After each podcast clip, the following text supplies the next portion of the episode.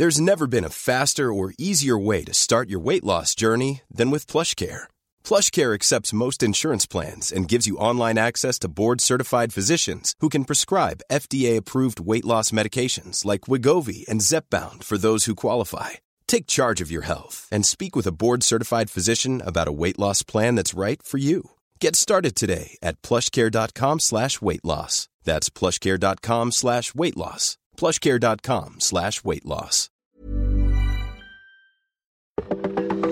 Welcome to this date in weather history for Thursday, June 11th. I'm AccuWeather.com's Evan Myers. June 11th, 2008 marks the tragic loss of four teenagers at a Boy Scout camp near Little Sioux, Iowa. 48 more were injured. The tragedy struck at an 1,800 acre camp about an hour north of downtown Omaha. An F3 tornado with 145 mile per hour winds descended on the remote camp, striking and leveling a cabin where campers had sought shelter as warnings of the storm had circulated through the camp. A chimney at the camp collapsed, sending heavy concrete blocks onto the scouts. This is the worst of the storms that hit the northern plains that day. There were also two farms damaged from two different tornadoes, one near Spencer, Iowa, and the other one near Springfield, Minnesota. A nursing home was also damaged by a tornado in southern Salina, Kansas.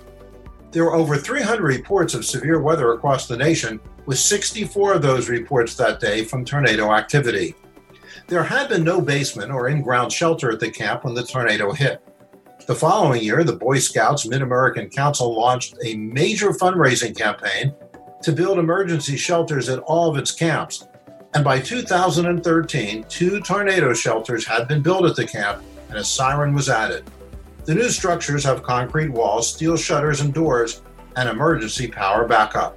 And they were built to withstand up to an EF5 tornado. And that's what happened on June 11th. Be sure to tune in tomorrow for a brand new episode and find out what happened on this date in weather history.